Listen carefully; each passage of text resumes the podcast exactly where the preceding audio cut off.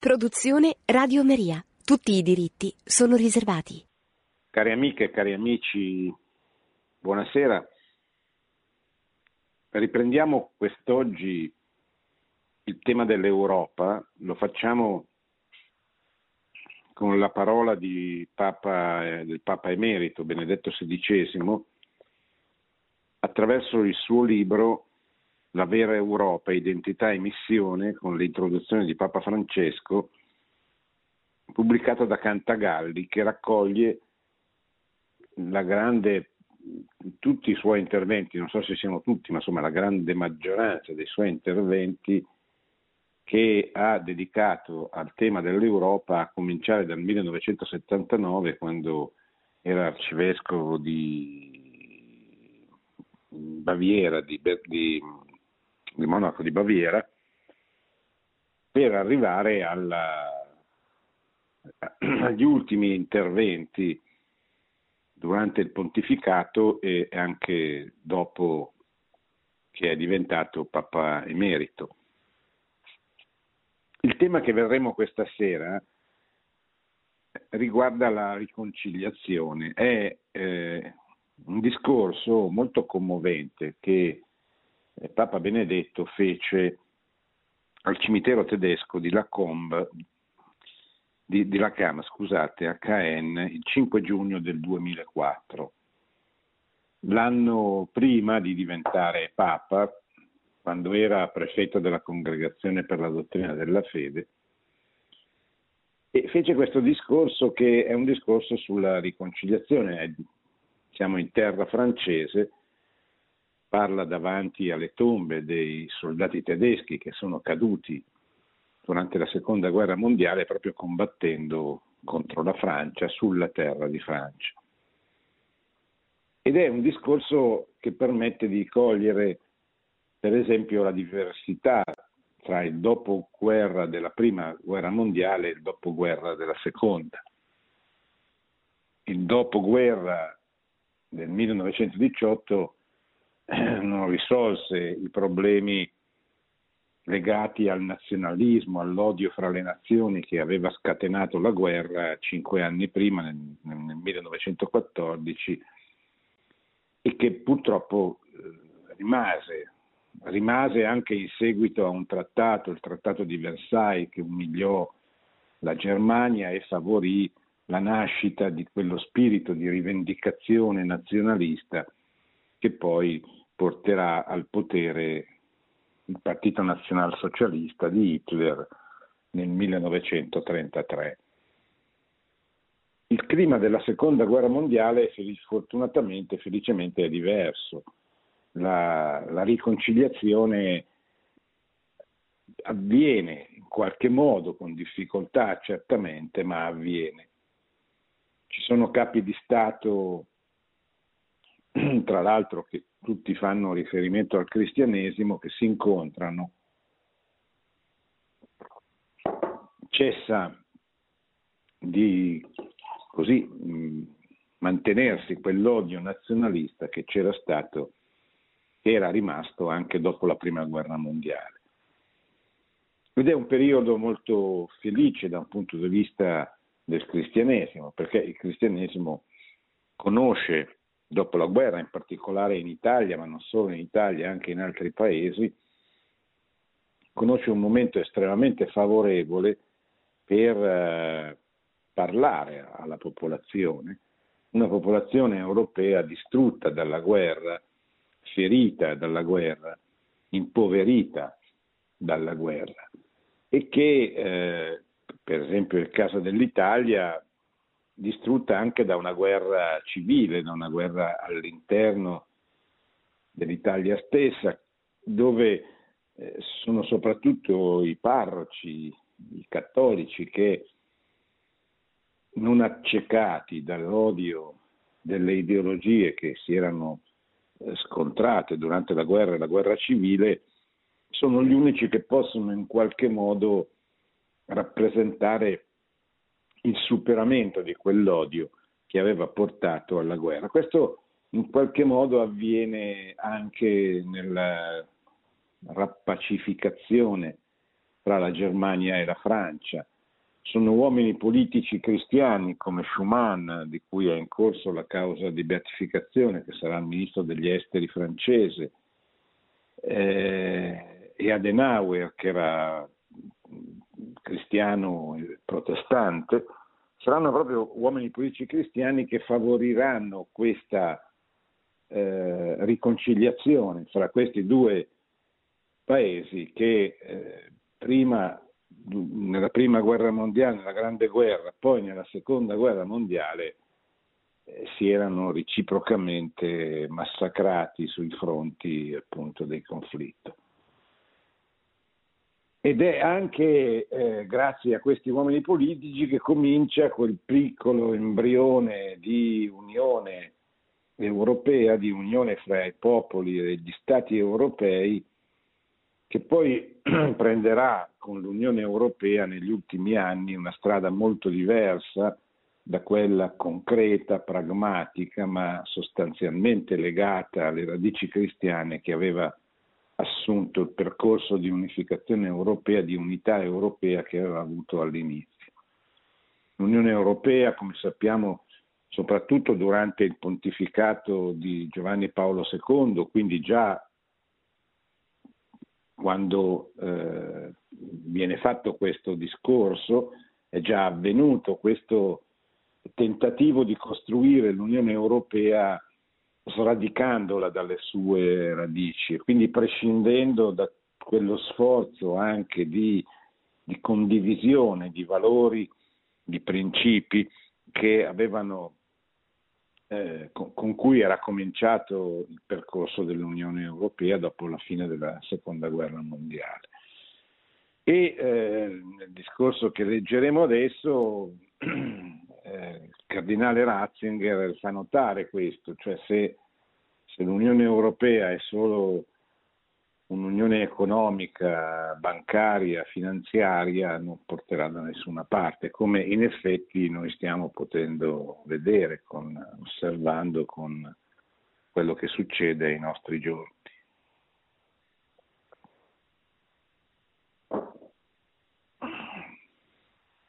La grazia della riconciliazione si chiama, è il titolo di questo discorso questa è l'ora in cui ci mettiamo in ginocchio, pieni di rispetto, davanti ai morti della seconda guerra mondiale, ripensando ai moltissimi giovani della nostra patria, al loro futuro e alle loro speranze che sono andate distrutte nel sanguinoso massacro della guerra.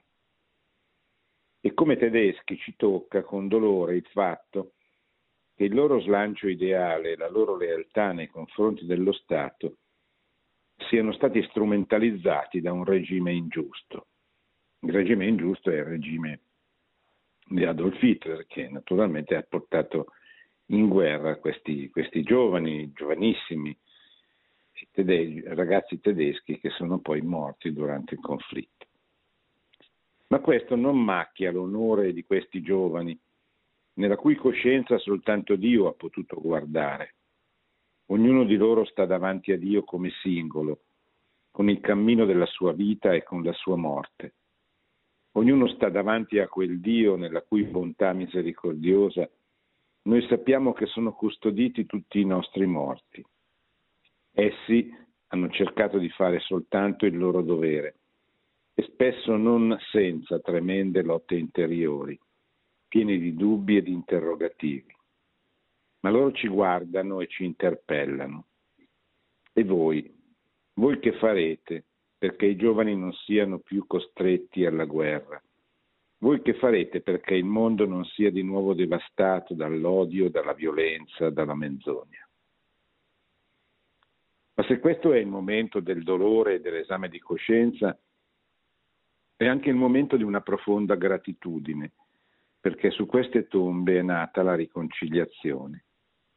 I nemici di un tempo ora sono diventati amici e si stringono le mani lungo il cammino comune. Il sacrificio dei nostri morti non è stato inutile, anche se lo considerassimo soltanto dal punto di vista della storia. Dopo la prima guerra mondiale restavano l'astio e l'inimicizia tra le nazioni si erano combattute, specialmente tra francesi e tedeschi. Quest'odio avvelenava gli animi. Il trattato di Versailles, il trattato di Versailles è il trattato vinci, con cui le potenze vincitrici della prima guerra mondiale stabiliscono eh, le spartizioni delle nuove nazioni, dei nuovi confini, i danni di guerra, cioè sostanzialmente ricostruiscono la cartina europea alla luce dei risultati della, della guerra. La, i, I risultati della prima guerra mondiale furono veramente devastanti, non quantitativamente come non quantitativamente paragonabili a quelli della seconda guerra mondiale, ma forse, anzi senza il forse, qualitativamente più, più, più, più gravi di, di, conseguenze nefaste sul corpo sociale. Con la prima guerra mondiale scompaiono tre imperi, l'impero austriaco, l'impero tedesco, l'impero russo, addirittura anche l'impero ottomano. E eh, gli stati che, che nascono vengono costruiti molto arbitrariamente dalle, dalle forze vincitrici, dalle potenze vincitrici. E quindi questo provoca un, un ulteriore rafforzamento del, dell'odio nazionalistico fra le, fra, le, fra, le, fra le, nazioni che avevano combattuto durante la prima guerra mondiale, come dicevo prima.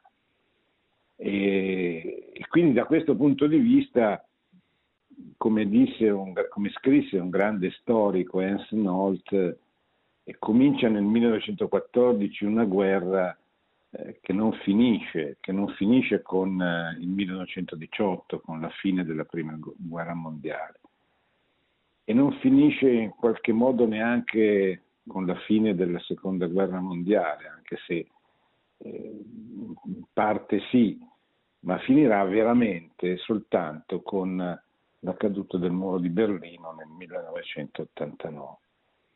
Proprio oggi, 9 novembre, celebriamo l'anniversario di quel giorno così importante nella storia del mondo e in particolare ovviamente dell'Europa, che segnò nel novembre, il 9 novembre del 1989 la fine di un mondo, la fine di un mondo, del mondo delle ideologie, quel mondo che aveva cominciato a farsi la guerra, a scontrarsi appunto nel 1914, quel mondo da cui in conseguenza della, della grande guerra, della prima guerra mondiale, era nati, erano nati eh, gli stati nazionali ma anche i partiti nazionali, i partiti di massa, i partiti ideologici di massa. In seguito alla guerra nasce il fascismo a Milano, in piazza San Sepolcro nel 1919. In seguito alla guerra nasce il partito di ispirazione cristiana di Don Luigi Sturzo, fondato con l'appello ai liberi e ai forti, sempre nel 1919. In conseguenza della guerra nasce il Partito Comunista nel 1921 con la scissione di Livorno dal Partito Socialista, quando la frazione o alcune frazioni comuniste che facevano parte del Partito Socialista si staccano e danno vita al Partito Comunista d'Italia che aderisce alla terza internazionale, cioè che aderisce alla, alla Russia dove in seguito alla prima guerra mondiale Lenin aveva conquistato il potere per il partito bolscevico grazie al, al, treno piombato che accompagnò tutta la classe dirigente del Partito Comunista dalla Svizzera fino a San Pietroburgo con la protezione dell'esercito tedesco che sperava da questo viaggio, diciamo così, di portare nel cuore della Russia quella forza che avrebbe conquistato il potere avrebbe sconfitto la classe dirigente allora al governo e avrebbe sancito la pace con eh, la Germania, permettendo così agli eserciti tedeschi di dedicarsi alla guerra soltanto sul fronte occidentale, cosa che in realtà avvenne come, come ve l'ho descritta, anche se questo non, eh, dire, non bastò alla Germania per poter vincere la guerra.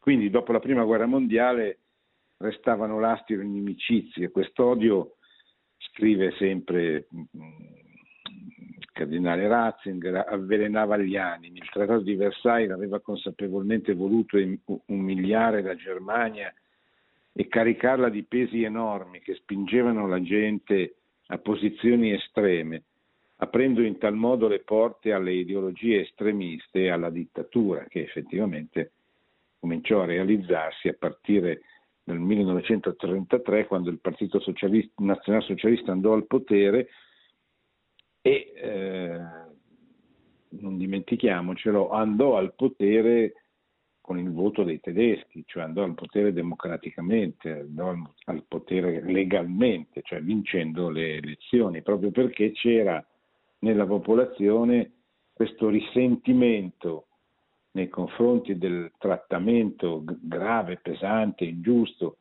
che il Trattato di Versailles, cioè che le potenze vincitrici avevano inflitto alla Germania, questo gesto di, di, di, di prevaricazione favorì na, la nascita all'interno della, della Germania, fra i tedeschi, di questo atteggiamento benevolo, di simpatia nei confronti del partito che più degli altri eh, rivendicava, denunciava l'ingiustizia del, del, Trattato di Versailles, di come era stata trattata la Germania. Quelle promesse menzognere di riportare la Germania alla libertà, alla sua dignità, al suo onore e alla sua grandezza, si facevano strada e ottenevano ascolto. Ma il principio occhio per occhio, dente per dente, non può portare alla pace, lo abbiamo visto. Grazie a Dio non si è ripetuto niente di simile dopo la seconda guerra mondiale. Con il piano Marshall gli americani hanno fornito enormi aiuti a noi tedeschi. Ci hanno permesso di ricostruire il nostro paese, rendendo possibile la libertà e il benessere. Nel nuovo assetto mondiale, dopo il crollo del colonialismo e nel periodo di di, di, di forte confronto fra l'Est e l'Ovest, è proprio maturata la consapevolezza che solo l'Europa unita può avere voce nella storia e nel suo futuro. Si è compreso, continua Ratzinger, che le, che le diverse ideologie nazionaliste non, che hanno lacerato il nostro continente devono scomparire per lasciare spazio a una nuova solidarietà. È avvenuto così, dopo i conflitti tra la Francia e la Germania, che per secoli hanno lasciato un'impronta di sangue. Grazie a Dio si è arrivati a una sempre più stretta amicizia tra francesi e tedeschi e così a partire dalla seconda metà del Novecento, sin dai primi anni 50, l'Europa si è sviluppata in un primo nucleo unitario che è la comunità del carbone e dell'acciaio, perché attraverso questa eh, unione concreta che si tenta di, di superare le divisioni e di eh, innestare un processo, iniziare un processo di riconciliazione fra la Germania e la Francia soprattutto. E oggi, davanti a queste tombe che ci ricordano, ci, che ci ricordano la fatale discordia di un tempo, ma ora siamo qui come amici, come persone riconciliate. Guardando ora in, prospe- in, retrospetti- in retrospettiva al processo di riconciliazione reciproca e di solidarietà che è maturato gradualmente, esso ci appare come uno sviluppo logico che è stato richiesto e reso possibile formalmente dai nuovi assetti del mondo. ma non ci può sfuggire che di per sé questa logica non è stata intesa in modo unitario e non si è attuata da sola. La storia ci mostra che troppo spesso si agisce contro ogni logica e contro la ragione. Il fatto che la politica della riconciliazione abbia trionfato è merito di tutta una generazione di uomini politici. Ricordiamo i nomi di Adenauer, Schumann, De Gasperi, De Gaulle. Erano persone obiettive e intelligenti, con un sano realismo politico. Ma tale realismo era radicato nel solido terreno dell'ethos cristiano, che essi riconoscevano come ethos di ragione, ethos di una, di una ragione raffinata, di una ragione affinata e chiarificata. Sapevano bene che la politica non può essere mero pragmatismo, ma deve essere una faccenda morale. L'obiettivo della, della politica è la giustizia e insieme alla giustizia la pace. L'ordine politico e il potere stesso devono trarre origine dai criteri fondamentali del diritto. Ma se l'essenza della politica è la moralizzazione del potere e l'ordine che trae origine dai principi del diritto, allora nel loro fulcro troviamo una categoria etica fondamentale. Ma i criteri fondamentali della giustizia da dove provengono? Dove possiamo trovarli? si chiede Ratzinger. Per questi uomini era ben chiaro che i dieci comandamenti sono il punto di riferimento fondamentale per la giustizia, un riferimento valido per tutte le epoche. Ed essi avevano riletto, approfondito e reinterpretato questo riferimento alla luce del messaggio cristiano. È incontestabile il ruolo storico della fede cristiana nell'aver dato vita all'Europa. È grande merito del cristianesimo non soltanto la nascita dell'Europa dopo il tramonto del mondo greco-romano e il periodo delle invasioni barbariche. È chiaro che quando noi pensiamo alla storia d'Europa, come ben spiega in questo libro Papa Benedetto, dobbiamo pensare a tre componenti almeno fondamentali, dall'unione delle quali è, nata, è nato quel continente culturale che è l'Europa. Se ci fate caso, se guardate una cartina geografica, è facile rendersi conto di come l'Europa non abbia dei confini geografici ben precisi di come l'Europa sia una piccola cosa dal punto di vista eh, demografico, dal punto di vista eh, de- della grandezza de- de- dei suoi territori, eccetera, rispetto alla, all'Asia, per esempio. Cioè, se guardiamo la cartina, l'Europa sembra un appendice dell'Asia. L'Asia è un continente infinitamente superiore Pensate soltanto che in Asia oggi abita il 60% circa della popolazione mondiale, quindi eh, 6 abitanti su 10 del mondo stanno in Asia. Questo spiega anche per esempio l'attenzione della Chiesa per i popoli asiatici, perché il futuro del mondo sicuramente passa di lì più che dall'Europa. L'Europa è stata importantissima ed è ancora abbastanza importante per la qualità degli europei, per la qualità della cultura, del, del,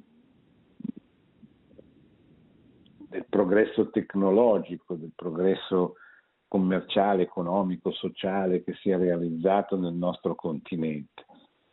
Eh, ma sempre più vediamo come lo diceva Ratzinger in un altro suo libro, l'Europa sembra odiare se stessa, cioè sembra fare di tutto per distaccarsi dalle sue radici, per odiare la sua storia e quindi per privarsi di, una, di un'identità senza la quale non rappresenta più nulla.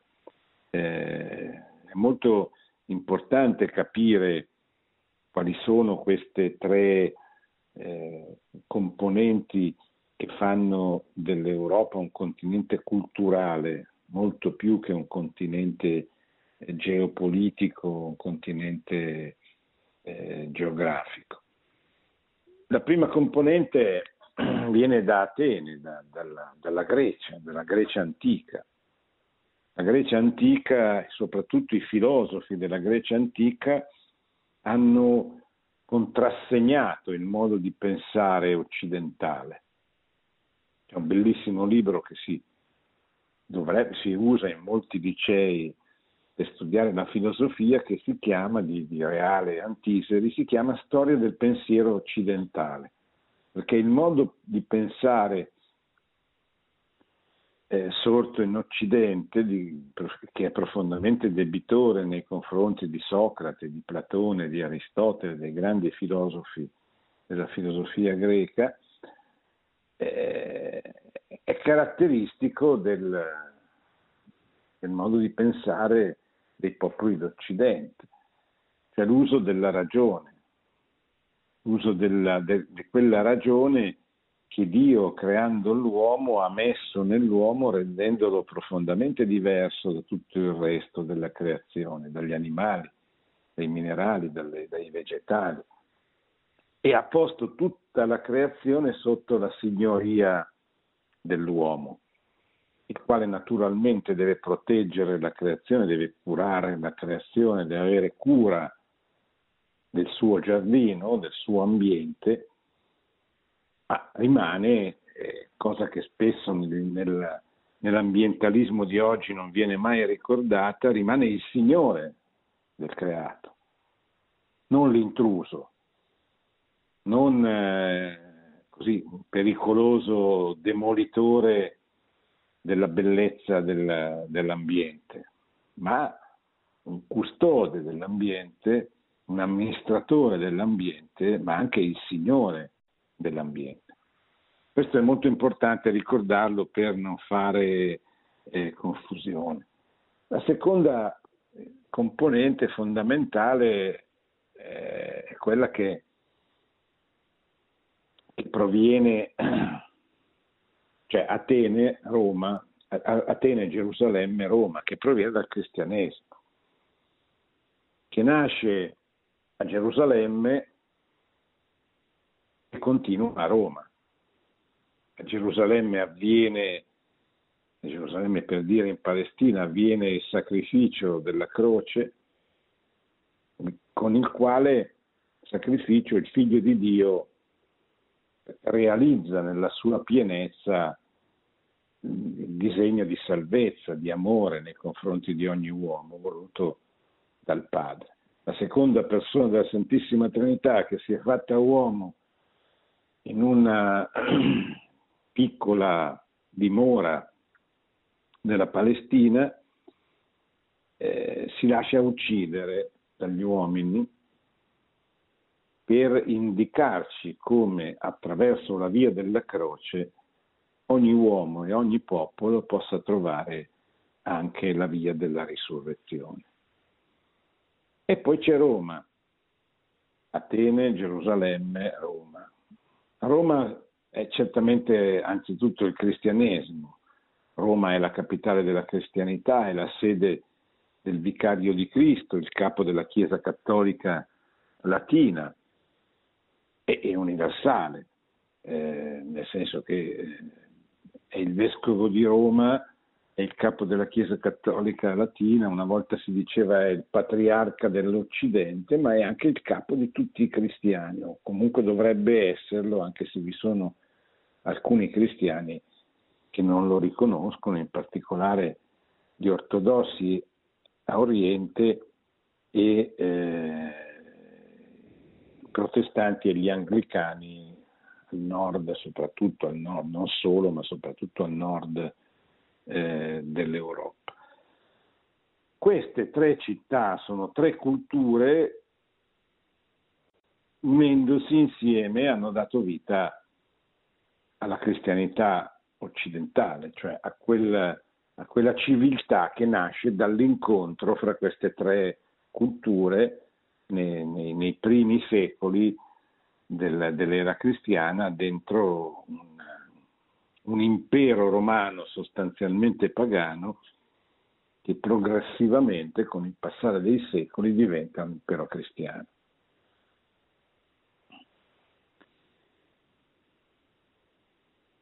Tutto questo non sarebbe stato pensabile o comunque sarebbe stato diverso senza il cristianesimo.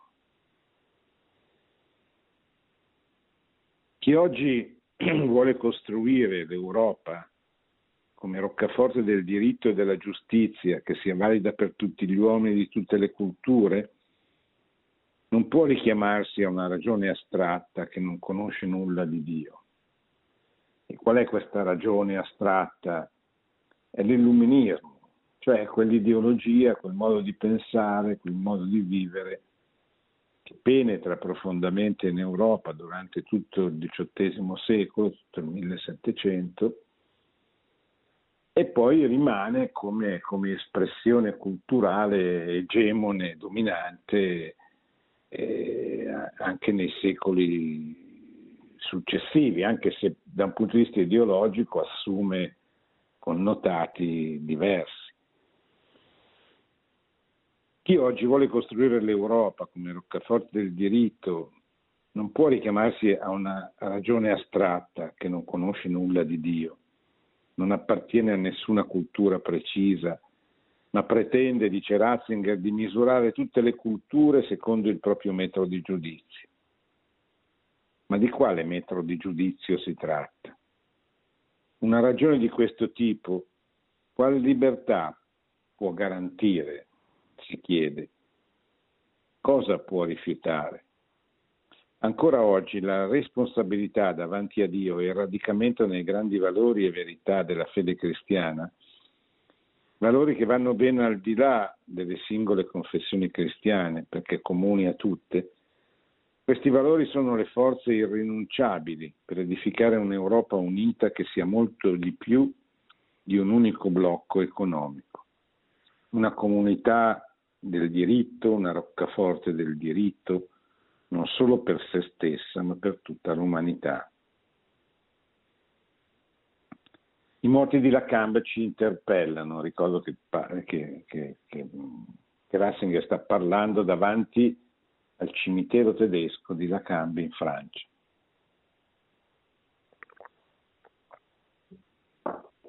I morti di Lacan ci interpellano. Essi sono nella pace di Dio ma continuano a chiederci, voi cosa fate per la pace? Ci mettono in guardia nei confronti di uno Stato che possa perdere i fondamenti del diritto e recidere le sue radici. Il ricordo del dolore e dei mali della seconda guerra mondiale, insieme al ricordo della grande storia di riconciliazione che grazie a Dio si è verificata in tutta Europa, ci mostrano dove si trovano quelle, quei fari che possono sanare l'Europa e il mondo.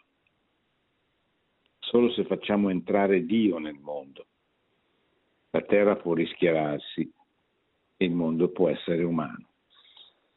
Ecco, si conclude qui questo bel discorso, importante discorso, e si conclude con un auspicio che purtroppo non è stato accolto, come non era stata accolta la, tutto il magistero sull'Europa di, di, di, Giovanni Paolo II, che ormai quando viene celebrato, questo, viene pronunciato questo discorso è, è alla fine, siamo nel 2004. Giovanni Paolo morirà l'anno successivo, ma ma qui, qui Ratzinger auspica quello che purtroppo non avverrà. I governanti, gli uomini di cultura, le classi dirigenti voltano le spalle a questo progetto, come avevano fatto pochissimi anni prima a Giovanni Paolo II, che aveva auspicato che la Costituzione europea eh, si riconoscesse nelle radici d'Europa, ma questo non era avvenuto e la, e la Costituzione europea verrà rifiutata da molti popoli e messa da parte. Oggi non c'è una Costituzione europea. perché non c'è da parte di chi ci governa una comunanza di intenti, una comunanza di valori, com- un riconoscimento esplicito posto a fondamento del percorso di unificazione culturale anzitutto.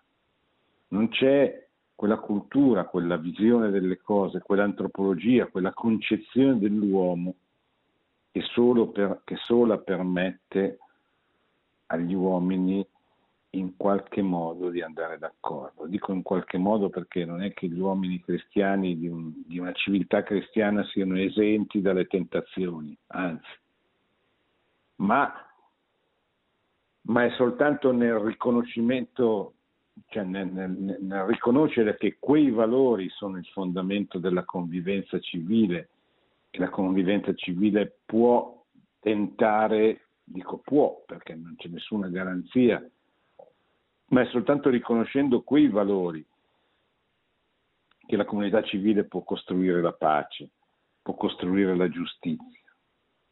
Se non c'è l'idea della verità, se non c'è l'idea della legge, così come sono indicate nei dieci comandamenti, non ci potrà neanche essere la civiltà e quindi non ci potranno essere né la giustizia né la pace.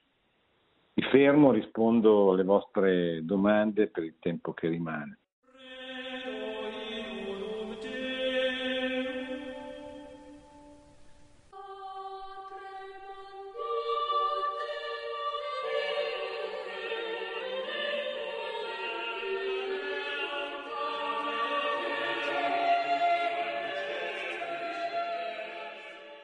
Pronto? Pronto, buonasera. Sono Paolo da Rovigo. Sì, buonasera Paolo. Mi dica. Volevo chiedere, mm, non è che eh, potrei definire la cultura post-illuminista, in particolare nei mass media, eh, ce l'abbia anche parecchio con la Russia perché si sta ricristianizzando? Grazie, ascolto per radio. Mm. Ma dunque, eh,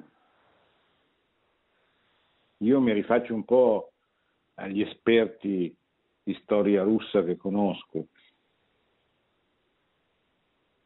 i quali mi dicono che certamente c'è stato un grande ritorno alla fede negli anni immediatamente successivi alla fine dell'Unione Sovietica, cioè 91, dal 91 in poi,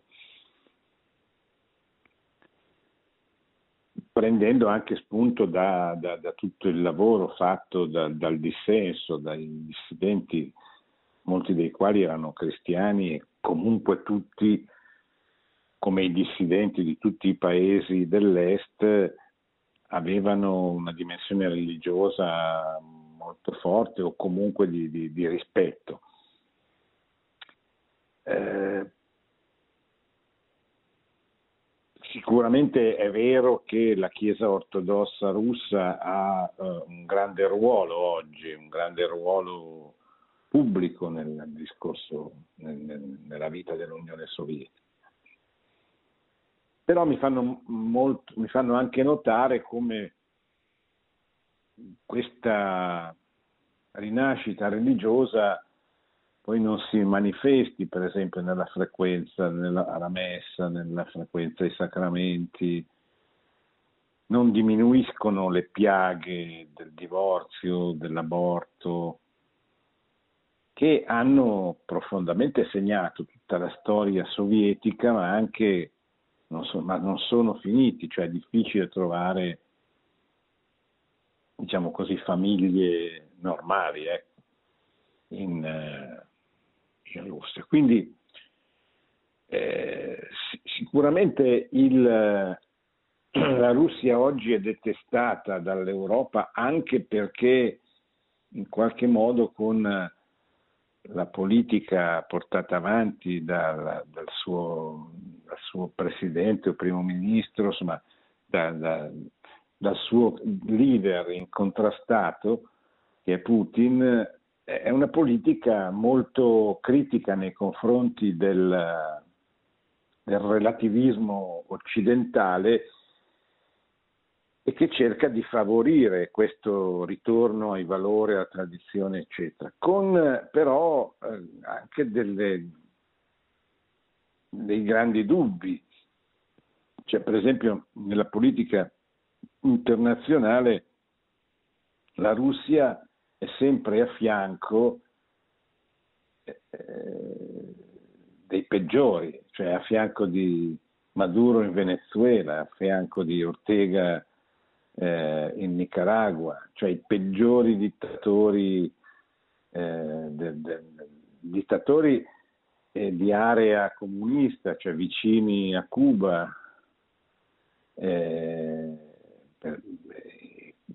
è vicina alla Cina, certo uno potrebbe dirmi è vicina a, questi, a queste realtà perché è contraria agli Stati Uniti e al mondo occidentale, però di fatto sono scelte, come dire, imbarazzanti per uno che si vuole presentare come l'alfiere del, di un'antropologia che viene negata dal relativismo, dal, dal,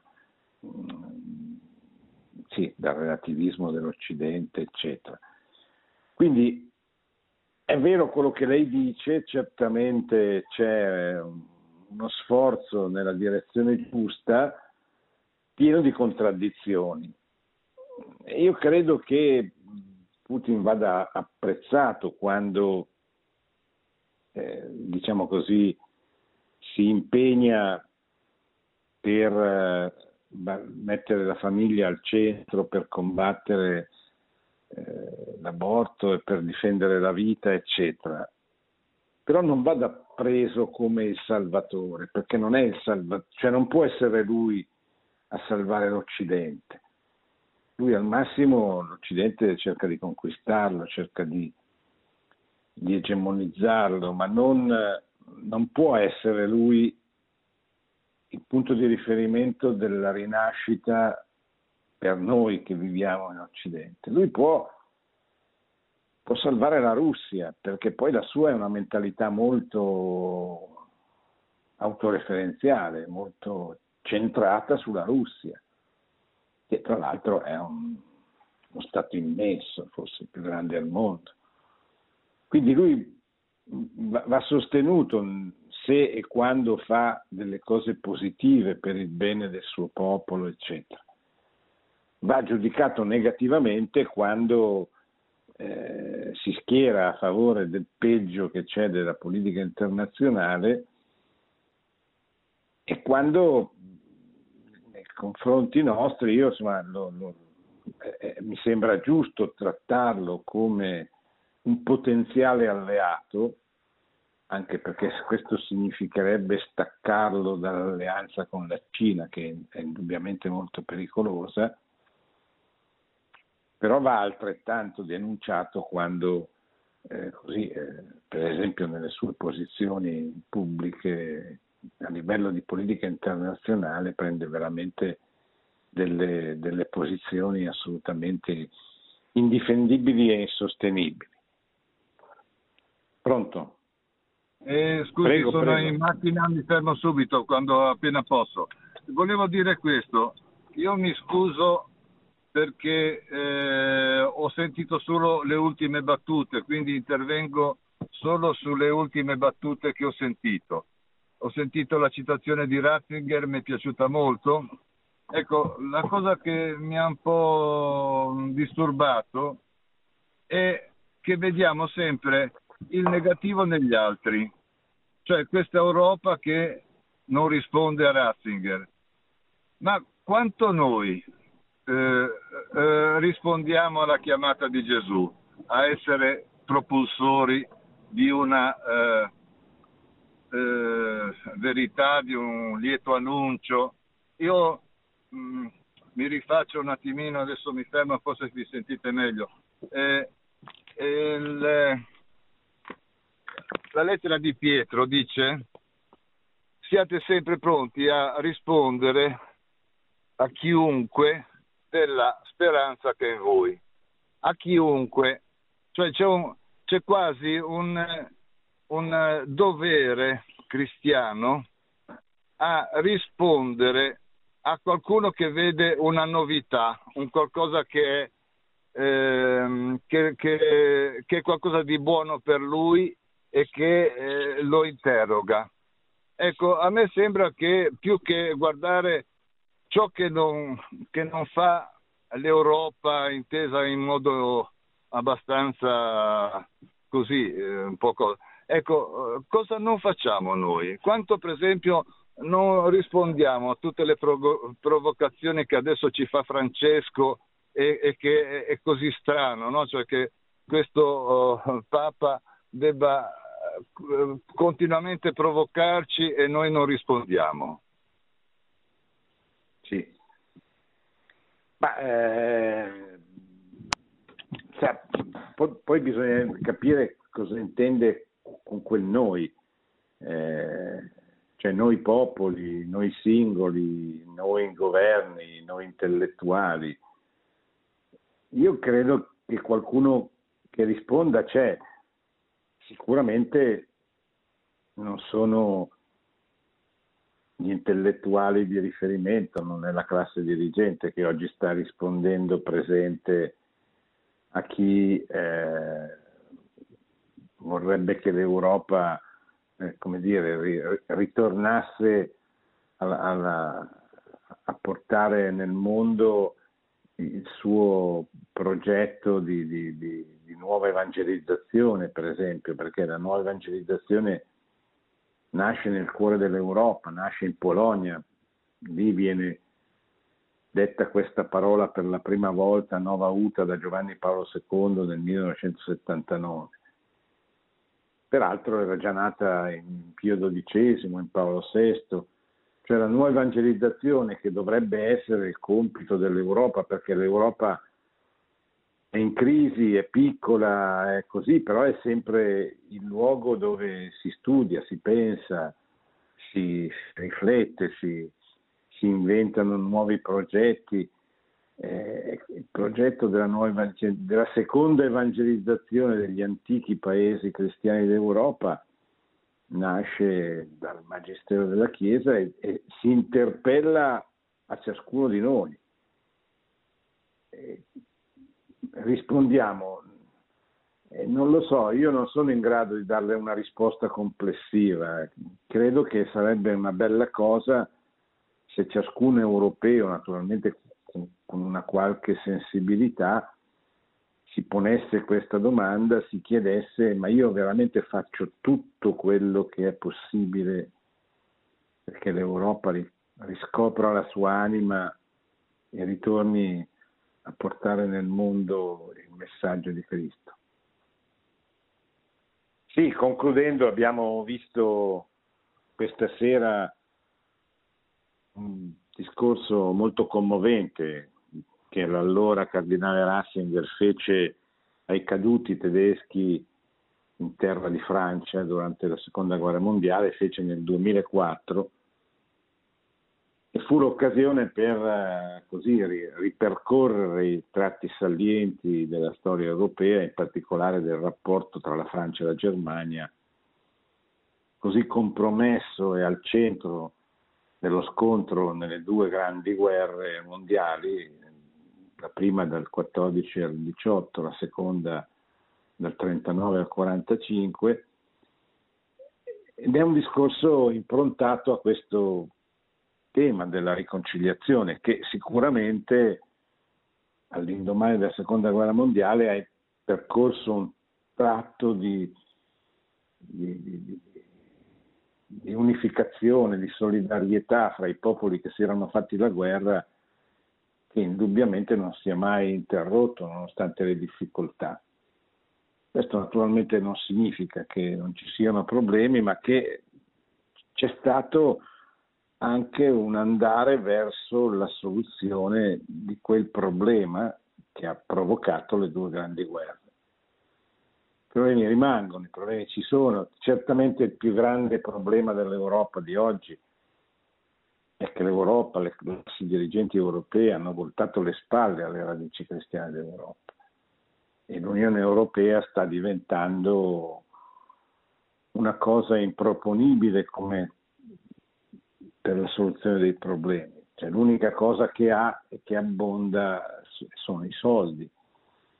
E con i soldi evidentemente l'Unione Europea riesce a tenere insieme popoli diversi, governi diversi, partiti diversi, eccetera, ma sempre purtroppo in un'ottica di profondo, quasi di condanna nei confronti quei dieci comandamenti che oggi Ratzinger ha citato ampiamente e opportunamente nel suo discorso, che dovrebbero essere la base, le vere prime costituzioni delle nazioni europee, perché sapete che non sono tanto le costituzioni, ma sono i principi fondamentali che orientano la vita dei popoli.